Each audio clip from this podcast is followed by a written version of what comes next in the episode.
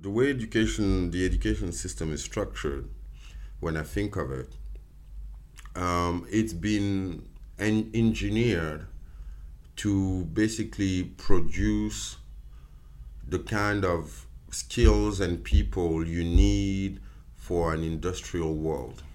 Absolutely. Right?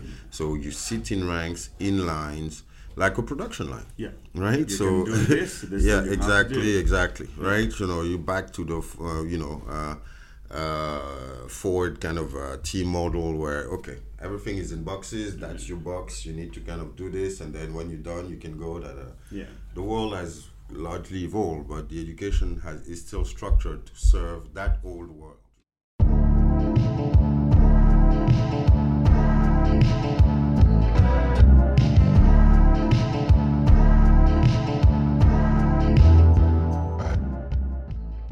Hello, friends and family. My name is Gray Jabez, and this is another episode of the Gray Av podcast.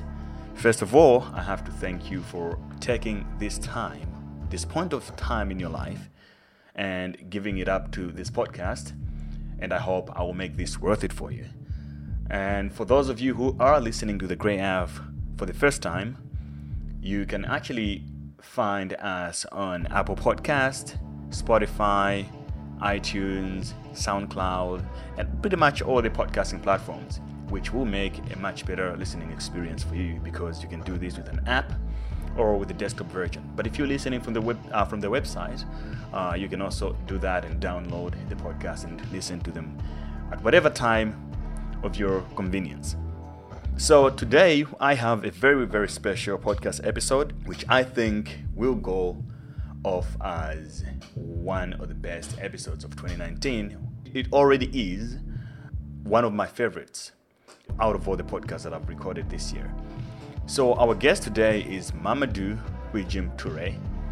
Um, he is the founder and CEO of Ubuntu Group, focused on advisory and investment activities across industries and aimed at supporting firms in Africa achieving a scalable and sustainable growth on the continent. The Ubuntu Group believes Africa can leapfrog. For the purpose, we design disruptive and innovative structuring and investment schemes that help deliver stronger results on the triple bottom line people, profit, planet. Over the past 20 years, Mamadou was involved in transactions in 26 African countries, reaching a total value close to $30 billion mergers and acquisitions, project finance, investing structuring, government advisory, etc. Mamadou is also the founder and chairman of two uh, of Africa 2.0, a non-profit organization gathering a community of young leaders from Africa and the diaspora. Africa 2.0 now has a footprint in 35 countries in Africa and around the world.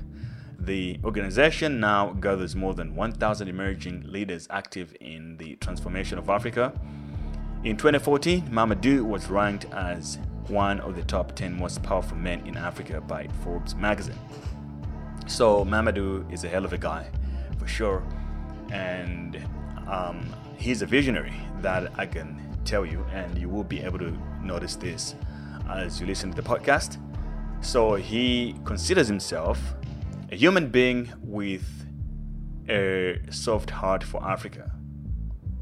Um, something along those lines, which you'll be able to get from the podcast as well. But basically, we discussed his uh, work experience. Like I said, he worked as managing director for General uh, Electric before. He has worked for the World Bank and a couple of other companies. So we discussed that, and then we jump into Africa 2.0. There's a very, very fascinating story behind that and how it got started. So he's a very good storyteller, which um, you guys will be able to enjoy that as well. And we jumped into his educational background, which led us to talk about the education system. Uh, and we also talked about work.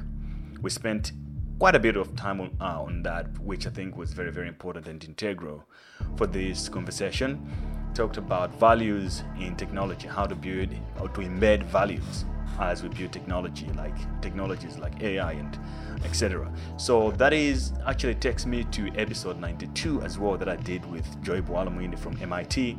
Uh, we actually recorded a podcast specifically on that subject, as you guys know that she is she created a company and technology to be able to bring uh, to fight algorithmic bias in technology, which is a very important uh, matter. And we talk about society and uh, critical thinking. Uh, we talk about centralization and all sorts of stuff. Very, very philosophical episode, which I really enjoyed very much because Mamadou has his own way of thinking. I don't think you get to meet a lot of people like him. So, without taking too much of your time, I appreciate you for being here, and I hope, I'm pretty much sure that you're going to enjoy this episode. Uh, remember to rate the Grey F podcast, give us a five star review on Apple Podcasts. That would be very much appreciated. And share this with your friends and family on social media. I'll see you at the end of the episode. Enjoy my conversation with Mamadou. Interesting. So, Mamadou Kujim Toure. Yeah, I would say uh, Mamadou. Um, Kujim is. Um, how would I put that? It's uh, let's say my uh, n- native name, if I may. Like a clan uh, name? Yeah, from uh, from the part of uh, Cameroon where where my mother is from, and uh, Toure is my surname. Okay, so where are you from? Cameroon or Ivory Coast? Cameroon. Oh, also you're Yeah, I was born in Cameroon. Yeah. You use your Cameroon passport? Yeah, yeah. Okay. Yeah, yeah. But you're based in Ivory Coast. Yeah, I'm between um, Ivory Coast and Europe, right? So Right. uh, spend uh, a lot of time in um, Europe and Ivory Coast. Yeah. So, I mean, with your work experience, could you just share a little bit of that, what you've been doing to Yeah. this point? So look, I think before I uh, started my own uh, venture business, I used to be managing director for GE, um, in charge of uh, investment and project finance uh, for Africa, covering. Um, um, you know the activities uh, investment of the groups uh, driving uh, sales through uh, financial innovation for the different companies of the group so power water mining oil and gas transportation healthcare aviation um, um, etc so um, basically uh, you know we it was a it was quite an interesting experience because you know GE is a technology company right? So uh, it was mostly industrial technology more B2B kind of model. Um, and uh, you know looking at um, innovating financing products or investing in uh, uh, some key projects that could drive the growth of the group um, across Africa, right? Um, and at the time, um, it was quite interesting because GE was very bullish on the continent. Um, so uh, we could work um, and um, you know across so many countries, so many projects. I think uh, um, from a project size. Uh, across the continent, uh, you know, from railways to, you know, locomotives manufacturing to, uh, you know, power plants, aircraft, etc. Uh, um, yeah, it was a pipeline close to fifteen billion dollars. Oh, wow. Yeah, Uh, in terms of project size, not equipment only. Yeah, Oh, okay. Oh, okay. Project size. yeah, Wow. across the continent. Yeah. In my household, we used to have a GE fridge, a refrigerator. Yeah, so yeah. when I think of General Electric, Electric Yeah, you just think of consumer, right? Exactly. Yeah, I think the position in Africa was not so much consumer except for healthcare, Mm. although healthcare was more like for practitioners. Yeah. It was more like industrial, um, industrial equipment technologies uh, for for our clients, right? So Yeah.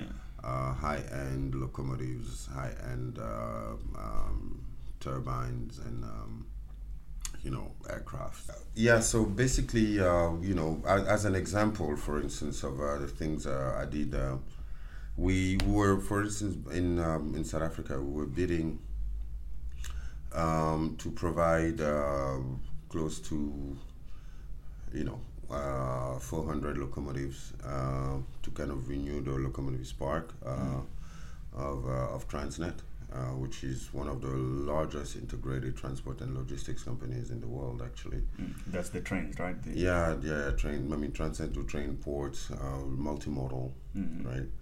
Um, and uh, one of the key things that uh, I designed was okay, uh, uh, the, the best way, and there was a, a request also for, for local content, right? So what uh, we worked on with my team was to design a whole vehicle where um, not only would provide the locomotives, but would use also um, um, uh, the proceeds of the sale as we were bidding to kind of set up uh, uh, an investment vehicle um, that uh, would, because the locomotives, a portion would need to be manufactured locally, right? Yes. And uh, in order to strengthen the whole local ecosystem, uh, because there were not necessarily the level of capacity in terms of building all the parts, etc., locally. So we decided to uh, uh, design uh, an investment vehicle that would uh, do both capacity building, technical assistance, and investing in the SMEs that will be part of the supply chain so that we kind of keep the global standards but also develop the local economy. So those are the kind of things that we're doing in terms of uh, how do you engineer uh, leveraging on finance in order to uh, provide uh, solutions for the country and uh, that would match also the, the company's growth. Awesome. So the, I And- interviewed Maja Jovino- uh, Vujinovic before. I don't know if you know her. I've, yeah, I mean, uh, we haven't met uh, personally, but yeah, Oh, okay. uh, yeah, I know her. Uh, and before GE, I was with uh, the World Bank, Okay. right? Uh, we have IFC in particular, um, and with IFC, I was in charge of investment. Uh, I was in the infrastructure team initially, that kind of split to, um, and then had a. Uh, worked in uh, in charge of uh, investment in telecoms, media, and technologies for Mm. Africa, uh, and that was quite a you know I was um, there for for for close to eight years, um, and that was a very interesting times because it was uh, uh, the boom of the mobile industry, Right. um, and uh, you know, and the whole um, emergence of the whole convergence, you know, content, uh, device, and so on. So. Uh, fiber optical and um, yeah so I've, i have a passion for technology Mhm. right uh, because i think that's the main driver that uh, could help uh, humanity transcend its current its current uh, um, status, right?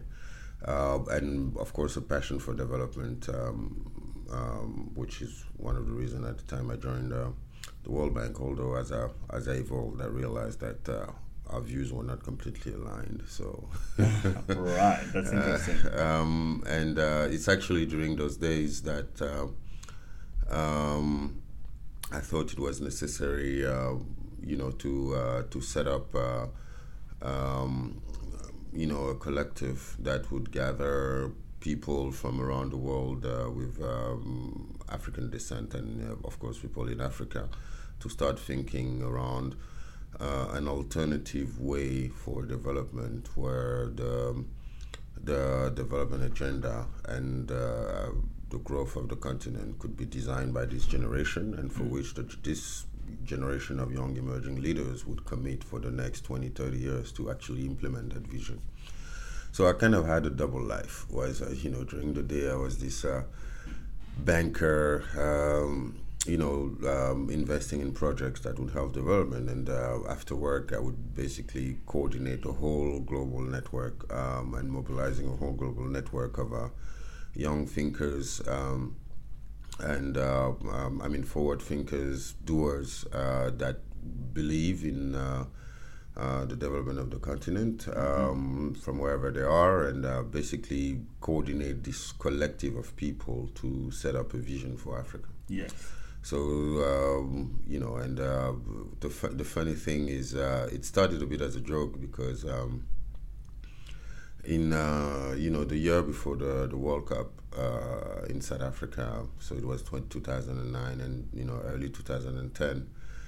Many of the people, because I'd been traveling around the world uh, uh, for assignments, business, and so on, and you know people knew that at the time, you know, I was kind of between South Africa and Washington, which was the headquarters, uh, where I was spending a lot of time. Um, and they said, "Look, we're coming for the World Cup. Uh, Can you get us tickets? Can you find us accommodation?" Uh, so my phone kept on ringing from all all parts, and I said, "Guys, okay, fine, fine, fine, but I'm not a travel agent, you know." Yeah. And uh, and then I thought, okay, look, if we're gonna have, and many of them was powerful, were powerful in their own rights. You know, they're you know entrepreneurs, business people, advisors to ministers. You know, some in France, some in the UK, Sweden, US, Nigeria, you name it, right? And I said, okay, so when I look at all those people who want to come here, I'm like, are, are we just going to come and watch football? Right? And then I thought, okay, why don't, don't we leverage on the presence of so many important people or critical guys that I have in this in my network and who need to come here to basically organize um, a mini forum in the margin of the games, right? So we can have fun, but at the same time we can start working together and discussing about how do we make this continent a better place, right? Um, and how do we take our responsibility to effectively address the key issues that uh, Africa is facing? um, and uh, around a discussion platform uh, where you know in between games then we'd also do something very constructive. So then we did to we did a, a retreat right? And uh, during between the semi-final and the final of the world cup right? So we call it the africa leadership retreat. And um, so people actually really love the concept right? So i guess they love the concept because of course many were quite passionate about the topic Yeah. but also because they could justify the flights Absolutely. it's fun. and uh, justify where they're coming. So we were like, okay, look, I mean, you know, if you can kill two birds in one stone, why not? Uh, and um, so for, for a week, and we had like very strong support. Uh, Nelson, um, I mean, um, uh, Machel, uh, Nelson Mandela, um, you know, uh, security, uh, stock, stock exchange. Uh, and uh, many leaders. So you know, from Goldman Sachs, from different places. You know, we also had uh, Trevor Manuel who came and speak. Um, um, you know, so a lot of head of big banks um, uh, around this topic because we, you know, from uh, both international and um, African. So we managed to pull together a very, very solid lineup of leaders. And then the point was, if we had to change Africa, what were the 10 priority topics that we'll have to address? Yeah. Right? So, um, and basically, then the conversation started, the brainstorming started. So, every day over six days, we were like, so we did Joburg, Cape Town, Durban. Right? So, the two semifinals, Cape Town, Durban. So, before the semifinals, then we'd have those meetings. Um, and the day after, um, you know, and uh, each things at its particular topic. So, and after, and then we, the last event was the day after the, the final of the, the World Cup where, you know, Spain won. Yeah.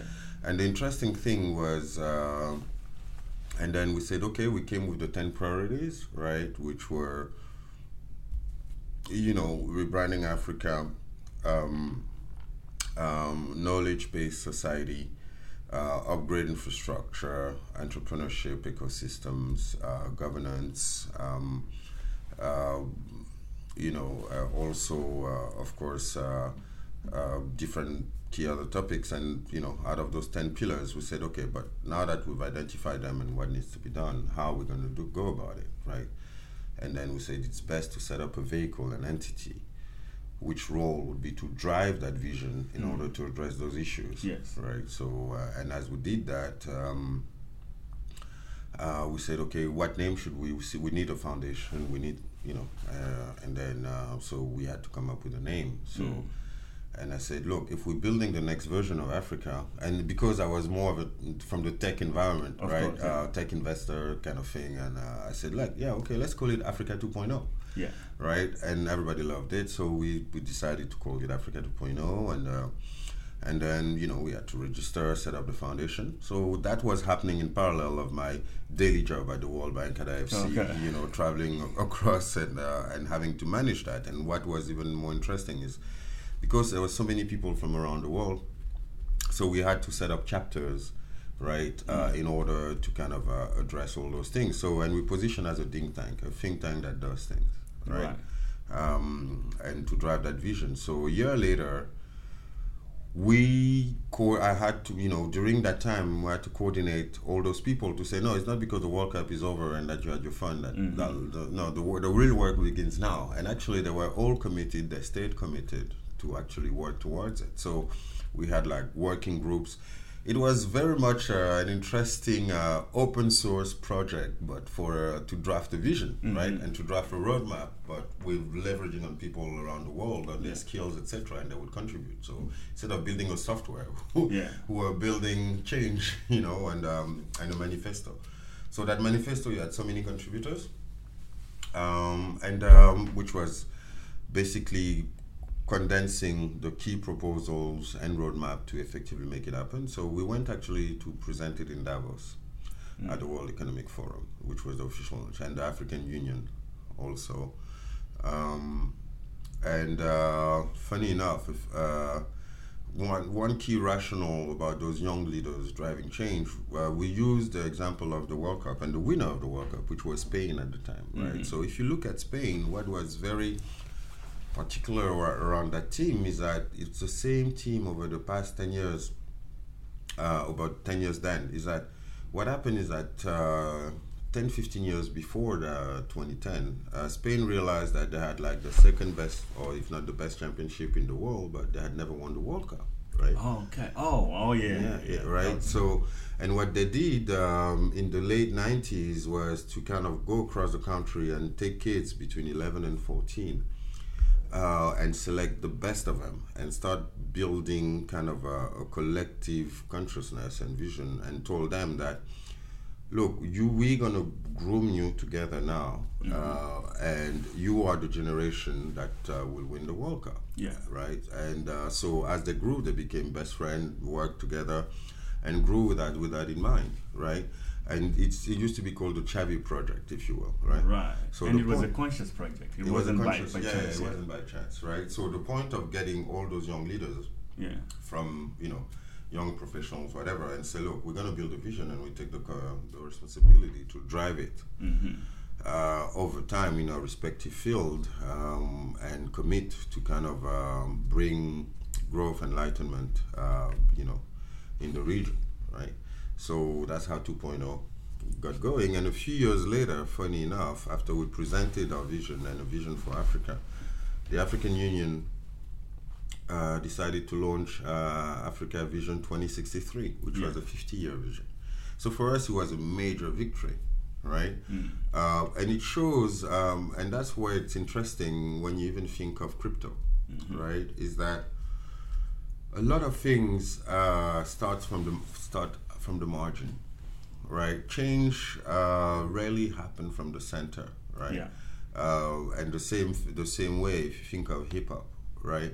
It started in underground New York. Uh, even you know house music started in you know underground Detroit, Yeah, right? Um, and um, and point was, um, and that's also why I'm very fascinated by. Um, blockchain in particular and the way it started right you know from from from the fringes uh, um, to the center in terms of earthquake that is happening where you really now have people who experience the world in a certain way and who are the ones who really feel the challenges that That is a very good point. right? man. Yeah. Really feel the challenge that it poses, and they because they co- they don't rely on the center entity Yes. to affect that change for them. They build the change. Yes. Right. And we were beating that mindset. So that's uh, that. We, that's why you know um, I dis- uh, you know when I got familiar to blockchain, I said, yeah, I belong. Right. I belong because it's really the way I think and uh, uh, and uh, the kind of mo- it's a movement.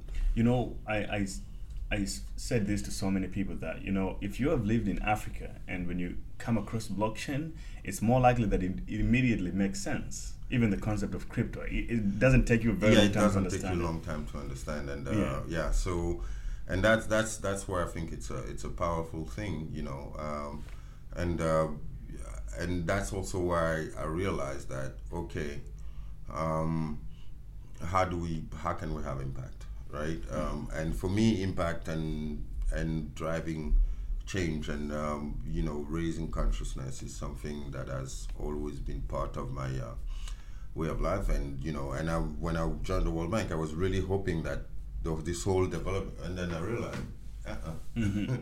That's not where it is. that's not it's not let's let's let me be politically correct Yeah. it's far from enough Right. right uh, and uh, and it has a lot of flows. So I said, okay, look, you know, we need to take our destiny at hand. Mm-hmm. And uh, I think the beauty of blockchain is the, the, the whole decentralized model get people to take ownership of their own destiny, right? It's a Yeah. very empowering tool, right? So, um, and just to come back to like my, my background, whatever, before the World Bank, and that's the interesting thing. Before the World Bank, I was uh, uh, I was in Paris. You know, I grew up. I mean, born in Cameroon, grew up in uh, Europe, in Paris in particular, um, uh, where How is how come your English is so good? And you, I, I read that you speak about five or six languages. I don't know. Um, I, I guess uh, I guess I my I got a good ear. I don't know, but yeah, uh, on practice, I guess hard work too. Uh, but um, yeah, so you know, I was in investment banking in Paris, right? So uh, doing um, you know mergers and acquisitions, government advisory, project finance, working with all the multinationals around the world uh, who had interest in emerging markets, um, and I decided also to focus on Africa in particular at the time. And uh, uh, the interesting thing was, again, at that time, I was I had a lot of chan- uh, I was quite lucky because it was a time where um, most of my friends actually I, I came from those typical you know Ivy League schools and um, you know did my master in finance etc and most of my friends of course went to London and New York. Goldman Lehman JP Morgan Of course. etc and then um, and uh, I wasn't sure I wanted to do that right? I was like if I'm gonna go there I'm gonna be a number cruncher Yeah. in the in a big machine Absolutely. right um, and luckily with BNP Paribas there was like this Africa division right or emerging markets with an Africa focus etc so I said okay why not do emerging markets and do a bit more of Africa? While I can. And it, it got very interesting because it exposed me very young you know at 23 24 25 to some very powerful decision makers that I was basically help I mean business guys that I was helping structure their deals right, Right. we talk about Naguib Sawiris from Orascom. We talk about Mo Ibrahim from uh, you know who built Celtel you talk about Aliko Dangote Yes. right whom I advised on his cement plant and uh, his first cement plant etc so I was extremely lucky, right, to uh, with uh, my little age, if I may, and in a very flat structure because our structure was flat, to basically be exposed to key governments and help them in the privatization process, Yeah. uh, or sector restructuring, or key business guys that were like icons either in the making or confirmed icons, right?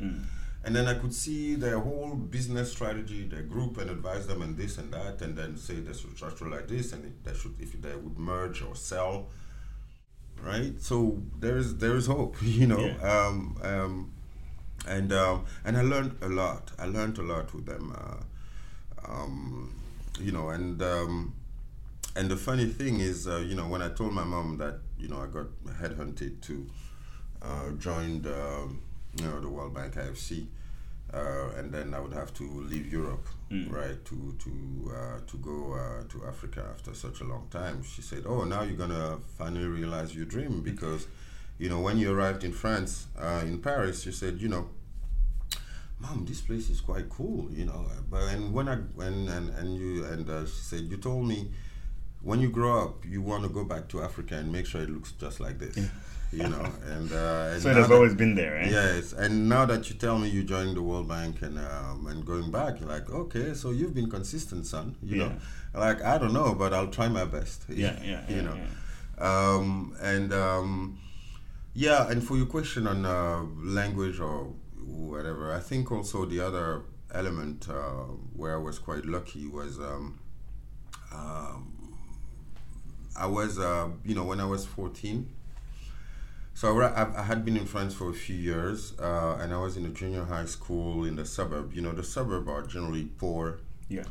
uh, compared to urban areas, not like in the U.S. where you know. So it's a bit inverted in, Fran- in Paris in particular, right? Okay. So, so underfavored areas are in the suburb, and people with the wealthy guys live in the city, right? Oh, so it's like Cape Town also. It's yeah, yeah, right. So, um, and uh, funny enough, uh, one day the principal called my uh, called my parents to discuss my case, and I was a bit worried. Uh, and um, so he told my parents, uh, "Look, um, yeah, we don't think your, your kid should stay in this school." Mm-hmm.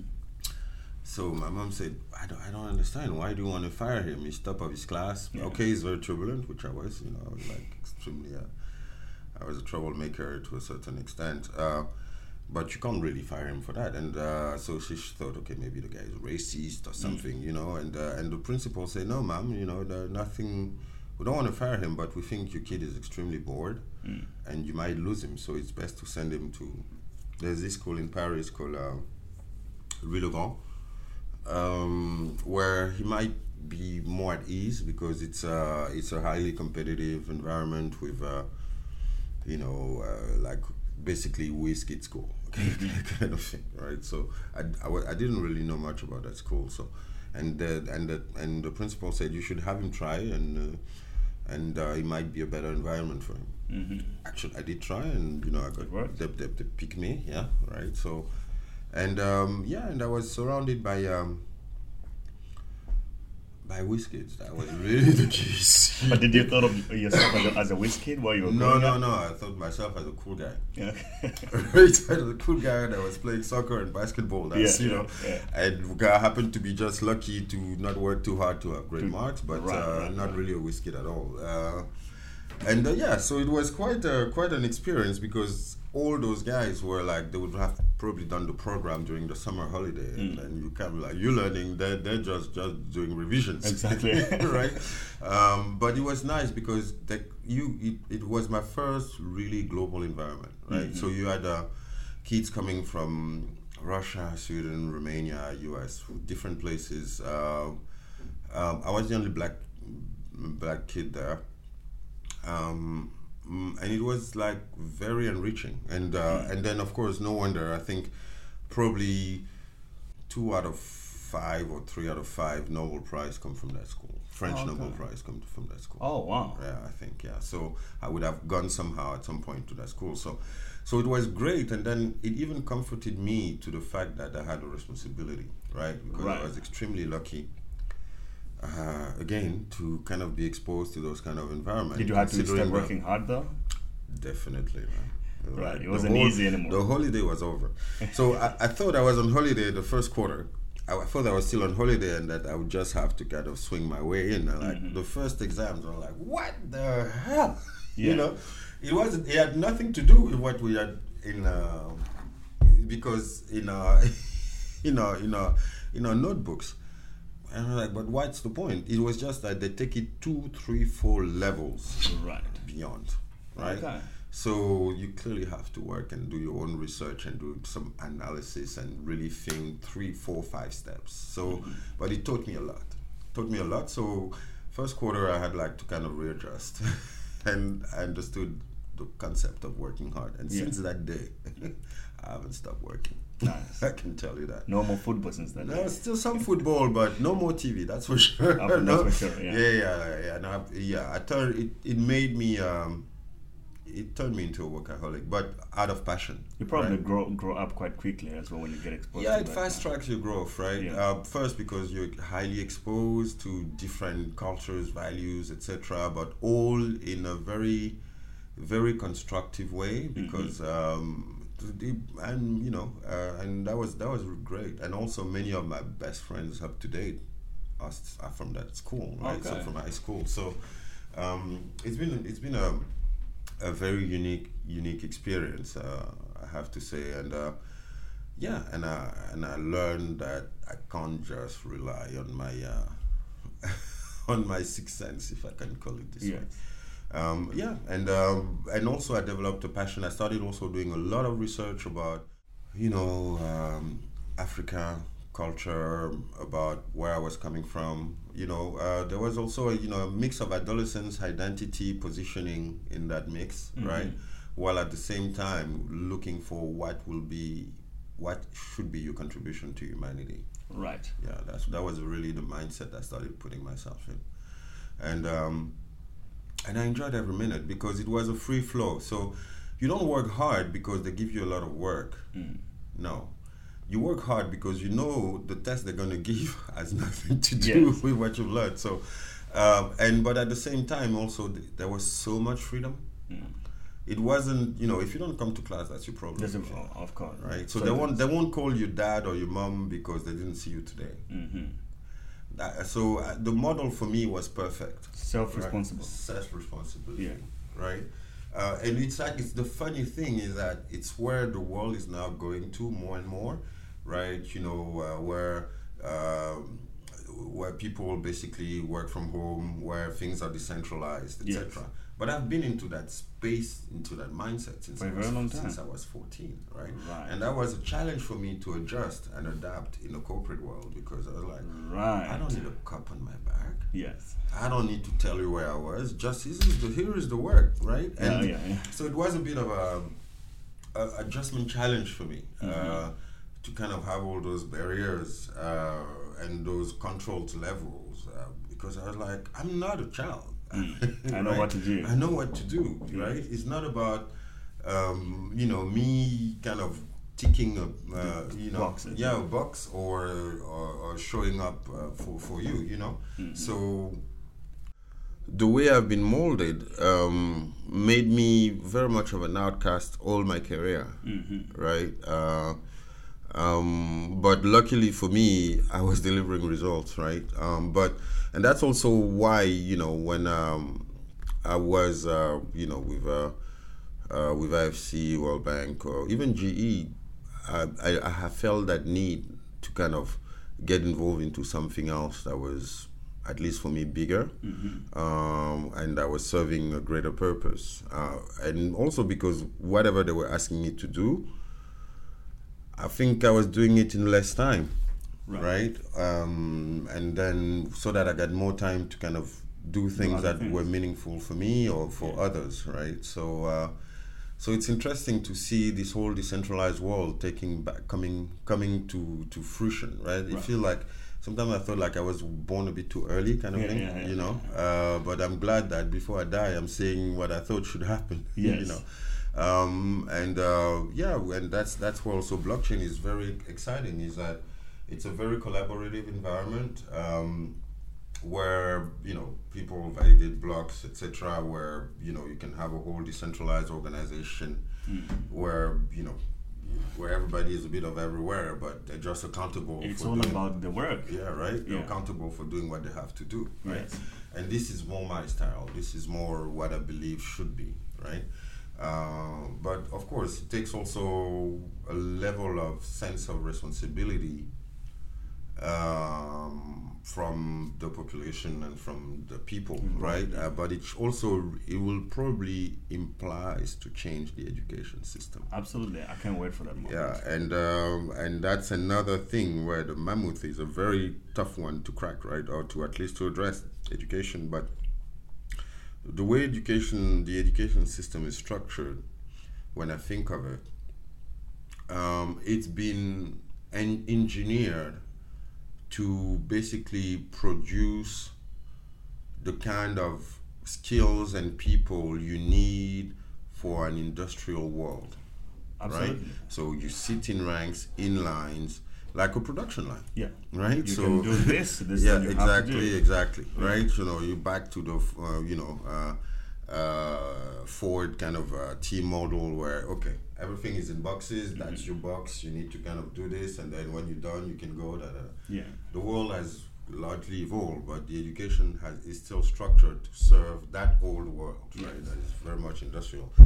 Not that we don't need industrialism, but it's just that it's changed, right? With 3D printing, with all those things, um, the, the, the, the workforce we're going to need needs to, especially also with artificial intelligence, with robots coming, all those tasks that we were basically uh, formatted to perform will be done by other people. So Yes. that's where creativity, freedom, collaboration, etc., should be new values and ethics. Ethics, and it's a very important one. Um, in school, they'll teach you geography, history, and so on, but there's not enough put into preparing you to be a citizen Yes. right? uh, preparing you about what is your contribution to society and what is good and what is not. So I guess they've relied on church and mosques, etc., to do it.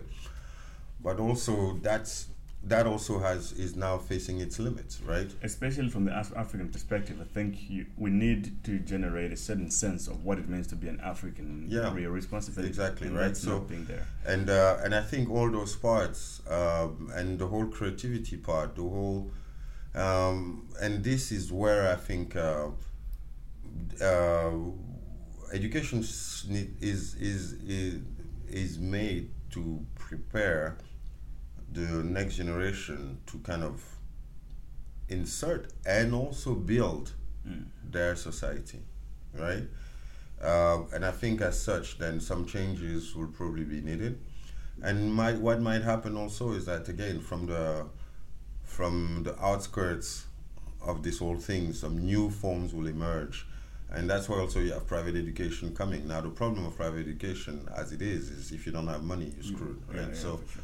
Um, and that needs to also change. But um, again, the beauty of internet, that might be where the new form of education comes, right? So when you think of it, and uh, you have now with uh, uh, you know MIT is now providing free courses online. You know you have Coursera that uh, it's all those things where with the era of information, knowledge becomes a commodity, right? Where you don't necessarily need to have gone to the best school anymore to kind of learn something, right? And uh, and I think where you, you now have those tools, and um, it's quite critical, and it's a very unique opportunity for people in emerging markets, right?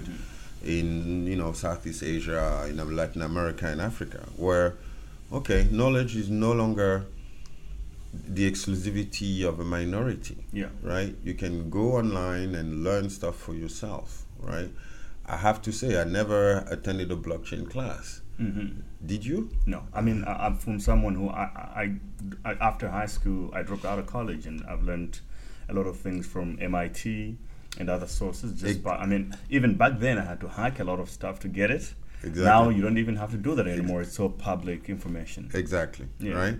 So if you had to hack stuff, it means that you've learned to code by yourself. Too, Exactly, Right. yeah. And this is the new generation. This is really uh, what we need to empower people around, right? Um, while using, you know, education more in building people that are going to build a new world, but with with values. Because when you think of artificial intelligence and even hacking, right? So you have white hackers and black hackers. Not Yeah. sure why they call black hackers the wrong one, but it's another topic. We'll get back to that another day. But point is, if you ensure um, that people's values are correct, then you, you keep that framework where there's going to be a constructive working environment, right? And I think that's the big because with artificial intelligence, if you don't have the right level of ethics, you can screw people Absolutely. big time, right? And that's our biggest risk. How do we put values into programming?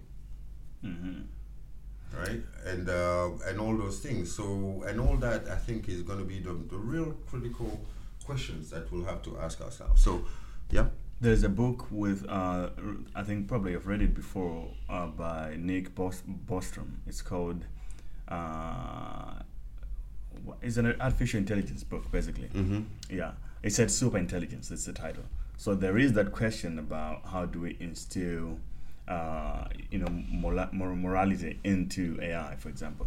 My thought is, if you have enough people, I mean, we can agree that most people have good intentions, right? S- m- Most people are good. We can agree on that. Only a few usually have bad intentions.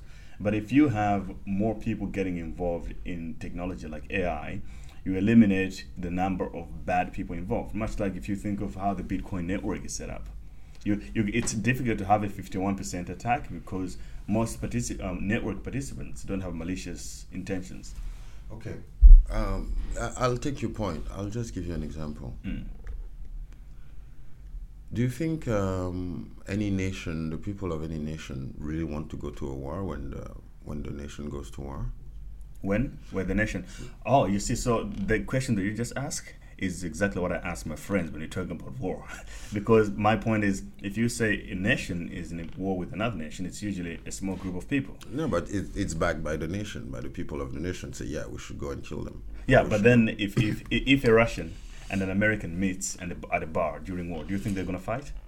not necessarily, but they're going to have apprehension of each other, Right. Because of how their mind has been twisted, exactly. right? So it's not about most people having bad or good intention. Mm. It's about how much the mind have been twisted. Right. Okay, that is a right? good point. So yes, you like you know Rousseau, which is a French philosopher that used to say, "Every man is born a good a good person. It's just society that corrupts him." Mm-hmm. Yeah. So that's the problem. Is that yeah, we all have good intentions as individuals in principle, Yes. But uh, you can find a good reason for me to get you to change your mind, right? And to say, look, we need to take that guy down. But you have good, in- you think you have good intention because you know that you've been told there's a good and there's a bad, right? But if I, you know, think of a stupid thing, right? Um, as as as stupid as it may be, but uh, people who you know, the terrorists of of a group are the heroes of another group. Yeah, that is true. Who is bad? Who is good? Mm-hmm. Now, yeah, some are bad because they kill. Others don't necessarily kill, right? So, mm-hmm. I think, and that's where, it, it, you know, it, it's beyond being good or bad. It's the what I would call the critical sense, right? And what I would call also the and you know you have another phenomenon that uh, is called the integral theory, mm-hmm. right? Where for decisions you take into consideration the individual, uh, the group, int- inter- internal or interior things, and external or exterior things, right? And it's the combination of all that that really justifies, should or not justify an action. But the way we've been trained to think is very binary, and Yeah. that's the that's the danger. And the problem is also the way our minds can be twisted, right? Mm. Or how we can be manipulated in one or the other direction, right? So basically, this is about group thinking, it's about critical thinking. critical thinking. Okay, yeah, that's much better. Yeah. Hmm. And that's also things that we need to be taught, right? When you see an image on TV, I can make you believe anything Yes. If you don't have critical thinking. Oh, of course, yeah. I Right. mean, but that's the majority of people use. Obviously, with the TV, there it's predictable what they can say because Okay. of what they've seen. But they're not bad. No, they're not. Uh-huh. They will say, yes, let's go to war. Yeah. You see my point? All right. So how can we how can we create a society uh, that is that is hi- high in critical thinking that you know people can think for themselves? You know, obviously there are still going to be biases and things that we can all fall prey to. I think, I think critical thinking should become the very central element within education. That's probably Right. what might be the salvation of society and humanity before we end up destroying one another. Mhm. Right? Uh, and also the whole the whole integral thinking is like when I say integral theory is not just about me, right? And that's also what is interesting on blockchain. It's about us Yes. right? The capacity, the capability to think us versus I, Right. right? So move from the ego to the universal is really our responsibility and where I hope blockchain will take people to, Yes. right? And it's difficult. It's not easy and it takes time, right? So it's you know you, you don't want to put a grenade in the, in the hand of a seven year old child or girl hmm that's where you need to prepare that child to Absolutely. know what's dangerous about the grenade Yeah. right and i think uh, so technology without consciousness might be might be very very dangerous So you share the same fears as say Bill Gates, who thinks that, um, I mean, or Elon Musk, who think AI is a, one of the major threats coming up. no it's the human that is a major threat Okay. ai ai is ai is who, do, who does ai we do it. uh-huh. No, but there's a there's a, uh, a section that says, you know, if this technology we're building, we're trying to emulate the human mind or surpass that as much as we can No. to a point It might. Let me. I don't share the- same. it's it's a it's a very powerful point you're making. Mm.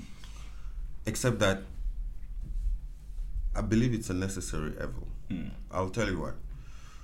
AI is taking away from our thought process. I mean, it's taking away from you know a, a lot of the burdens from a thought process and activities that we were doing ourselves and that were taking a lot of time, hmm. and they do it much faster, etc. Like I said, the danger is not AI; is the humans behind the AI mm-hmm. if you don't give them critical thinking, if you don't make sure they have the right level of consciousness, then there's a danger. But if their heart is in the right place, their mind, their soul, and they can that make sure that they give the safeguards to avoid mm-hmm. derivation or or you know that things get bad, then you have a case, right?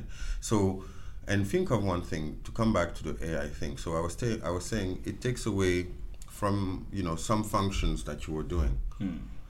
but the great thing it leaves more space for other functions for us, Yes. right? That become to that may give us that chance to become more spiritual Yes. Oh, yeah, Right. that is true. We can right? tap into More enlightened. You can tap into that l- layer of your brain, of your pineal gland, and way beyond mm-hmm. that you did never really have a ch- had a chance nor time to do mm-hmm. because you were imprisoned into the processing of stuff, Yeah. the execution of this, and the calculation of that. If it can s- take away all those functions from you, and now you can have that chance to kind of become more spiritually enlightened, spend mm-hmm. more time on what on your mind and soul versus your brain level Yes. and that that that might be a very unique opportunity and one thing that ai may not be able to do is to reach some level of consciousness you know human evolution also follows some key layers of consciousness Yeah. right i don't know if you've heard about uh, the spiral dynamics Yes. You've heard about it, Yeah. right? So I would say we're at the yellow stage now. Okay? Good. What does that mean? There's a turquoise Mhm. above it, right? Yeah. Okay, so hopefully AI will help us move to turquoise. Yeah. That's, So it must be a matter of evolution all Yeah, the time. exactly. Yeah. So speaking now from, I mean, you from how what I've taken from you when you speak. You know, you speak from a global perspective. Mhm. You present yourself as as an African, right? In general. Yeah. Um, and when you think all the things that you have done uh, with uh, Africa 2.0, you think of Africa as a whole. But then when it comes to about doing the work or how Africa is structured, we're still divided into nations, which I think is still a major challenge when it comes to trade and you know economic activities. Yeah. How do you bridge the gap when you're doing projects? Say someone who is trying to put together an initiative, has an African perspective, but then he has all these major blocks, borders, and stuff. Okay. How do you uh, approach that? Okay, first of all, you know, to your point, um, I'm a global citizen with Africa at heart. Yes. right? Okay. That's how it kind of uh, uh, a global citizen is just because I've had the chance to. I mean, I'm a human being with African at heart. Maybe I should put it this way, Sure. right? But I'm human first, Mm. okay? And uh, Africa for me is where I come from. And if you don't tidy your home, don't expect to go and and shine everywhere, right? Yes. So to your question, I think uh, you you you you uh, you had the answer embedded. Mhm. Um, point is, with blockchain and internet, borders don't really exist anymore, Right. right? So let's take your case, okay? Mm.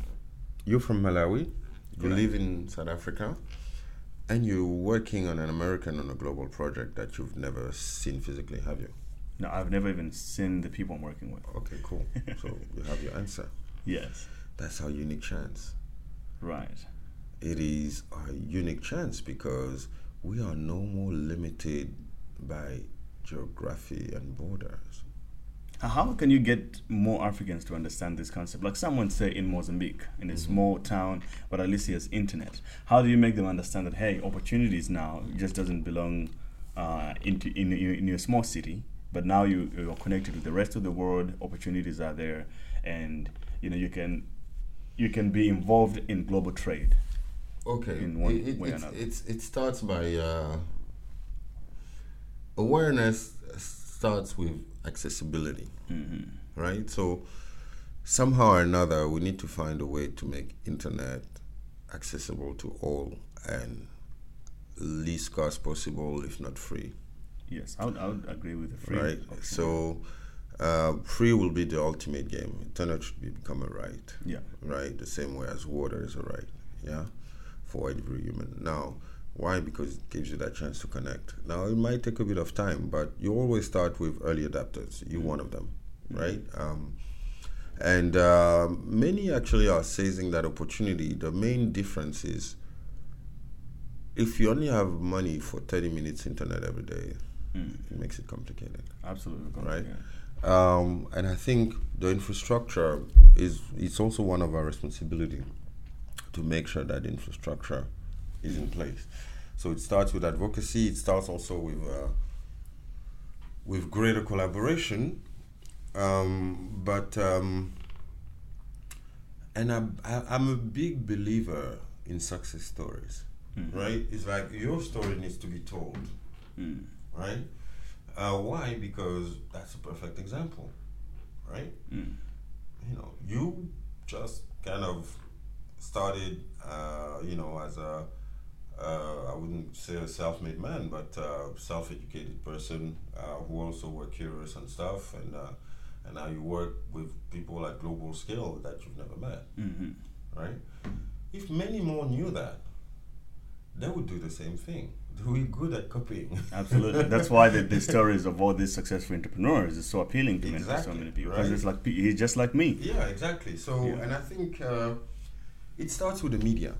Right. I mean, doing the podcast that you do, I think makes a lot of sense. But also, uh, you you know, I don't know if you have you read The Tipping Point from Malcolm Gladwell. no. You actually should. It's a very interesting book. It's one of the books actually that uh, also helped me, um, even when I was doing to Africa 2.0. Um, in in the tipping point, Michael Gladwell explains, you know, the four key factors uh, for uh, not movement, but things to get viral, right? Uh, and in in epidemiology, the tipping point is that very moment where a small phenomenon becomes a general phenomenon, Mhm. right? Um, and uh, you have four major elements. You need you need a maven, right? Uh, you need a, a, a maven is somebody that is credible, um, is some form of authority that when he says something, people would trust their word. Um, you need a sticky factor, and the sticky factor here would be the success, right, of some of them. Um, you need um, somebody who also has a has the right network, if I may. Somebody which is not an evangelist but a catalyst, right? So catalysts today are media people or successful people who can tell their stories, right? And so there there are a few other factors, but I think, um, and we don't tell our story enough, right? And uh, you know the media in general will more be focused on uh, and it's it's sad uh, on you know politicians doing this doing that than sh- shifting the interest on oh that kid has done this amazing thing and that and I think there's a mindset shift that needs to happen Yes. right because there's this general tendency to centralize the focus at the top of the decision making in a world where the rulers are, might no longer be the ones in power. Yes. Uh, they will be at the outskirts designing this technology, these new things. Think of a Zuckerberg, Mm. right? You know, the guy was, you know, a Harvard dropout, and he built like the more one of the most powerful social media network, right, in the in the world today. So, um, and you, if we if we spend more time, and also our leaders uh, insisting, even for themselves, instead of people still looking at how much money has been stolen. If they encourage people to look at the guys who do good so that they have a bit of peace, everybody would win, you know. Yeah. But it's just taking a bit of time for them to understand. But uh, I think that's what you need. You need uh, an attention shift towards what actually can uh, can inspire people All right. and uh, those young developers or not, or people looking at opportunities and then they end up working at global scale, right? They don't realize that just by being on LinkedIn, they can reach anyone. right? Absolutely. Yeah. Right? Yeah. Forget the fact that you live in the in a shithole somewhere. You have a computer. You go on LinkedIn. If you uh, have a bit of skills on something, you can reach a CEO Yeah. Exactly. just send him a message Yeah. right um, and we don't we we underestimate that how the world has become borderless. And how easy it is to move money, even with things like Bitcoin. exactly. sorts, it's yeah. you know you send you money you don't you know and No and accounts needed, yeah no you don't need an account etc you can go and cash it. So all those things um, it's about awareness. But it always you know and i think we have it's very important that quickly in africa awareness happens because it's probably the terrain that will face the least hostility to blockchain and to tokenization Yes. because it's a place that needs it the most and that can adopt it the fastest and you know the the, the, the, the problem of the western world is uh, indeed the whole regulatory environment and the thing which is a good thing because it sets a framework Mm-hmm. but which also can limit you know sense growth. of yeah a growth and entrepreneurship right so let's not underestimate the fact that uh, like the bible say you know the last will be the first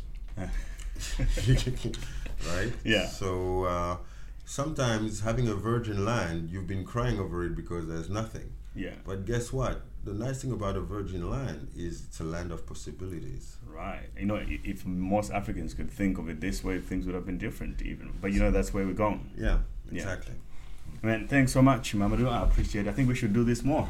Sure no problem Yeah. more than happy to to do the next Hello, once again, and that was the end of our conversation. And just before you go, just want to communicate a few things with you. Uh, quickly, if you have uh, enjoyed any of the podcasts or this specific podcast episode, I would appreciate it if you share it with your friends and family through your social media, Twitter, Facebook, etc., etc., as well as write me a five star review on iTunes or Apple Podcast app.